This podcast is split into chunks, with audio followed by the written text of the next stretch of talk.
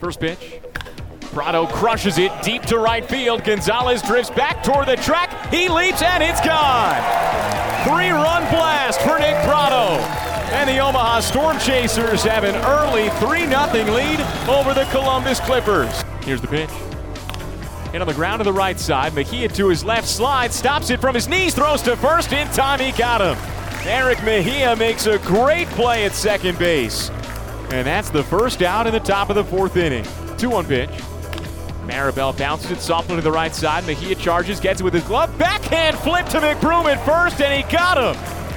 Two outstanding plays from Erick Mejia at second base in the top of the fourth inning. A sliding stop to start the inning, and a glove flip to end it. The pitch.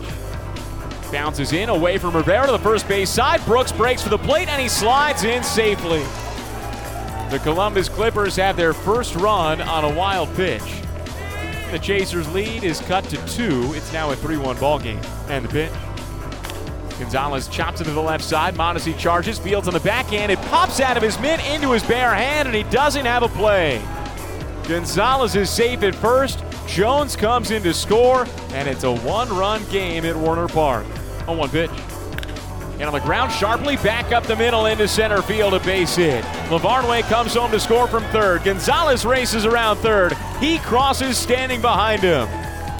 Connor Marabell goes first to third, and Andrew Monasterio is on at first base with a two-run go-ahead single.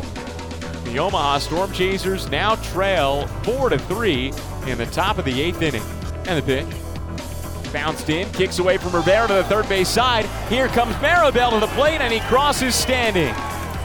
Nobody covered home plate, and even if Zimmer did, it might not have been in time. It's another run for the Clippers, and they now lead 5 to 3. The 1 2. Crushed down the left field line toward the corner. If it's fair, it's gone, and it is a fair ball and a home run for Ryan LaVarnway. A three run shot in the top of the ninth puts the Columbus Clippers up by five. It's now 8 to 3 Clippers in the top of the ninth inning. Here's the pitch. Swing and a miss, strike three, and that's the ball game. The Omaha Storm Chasers lose 8 to 3.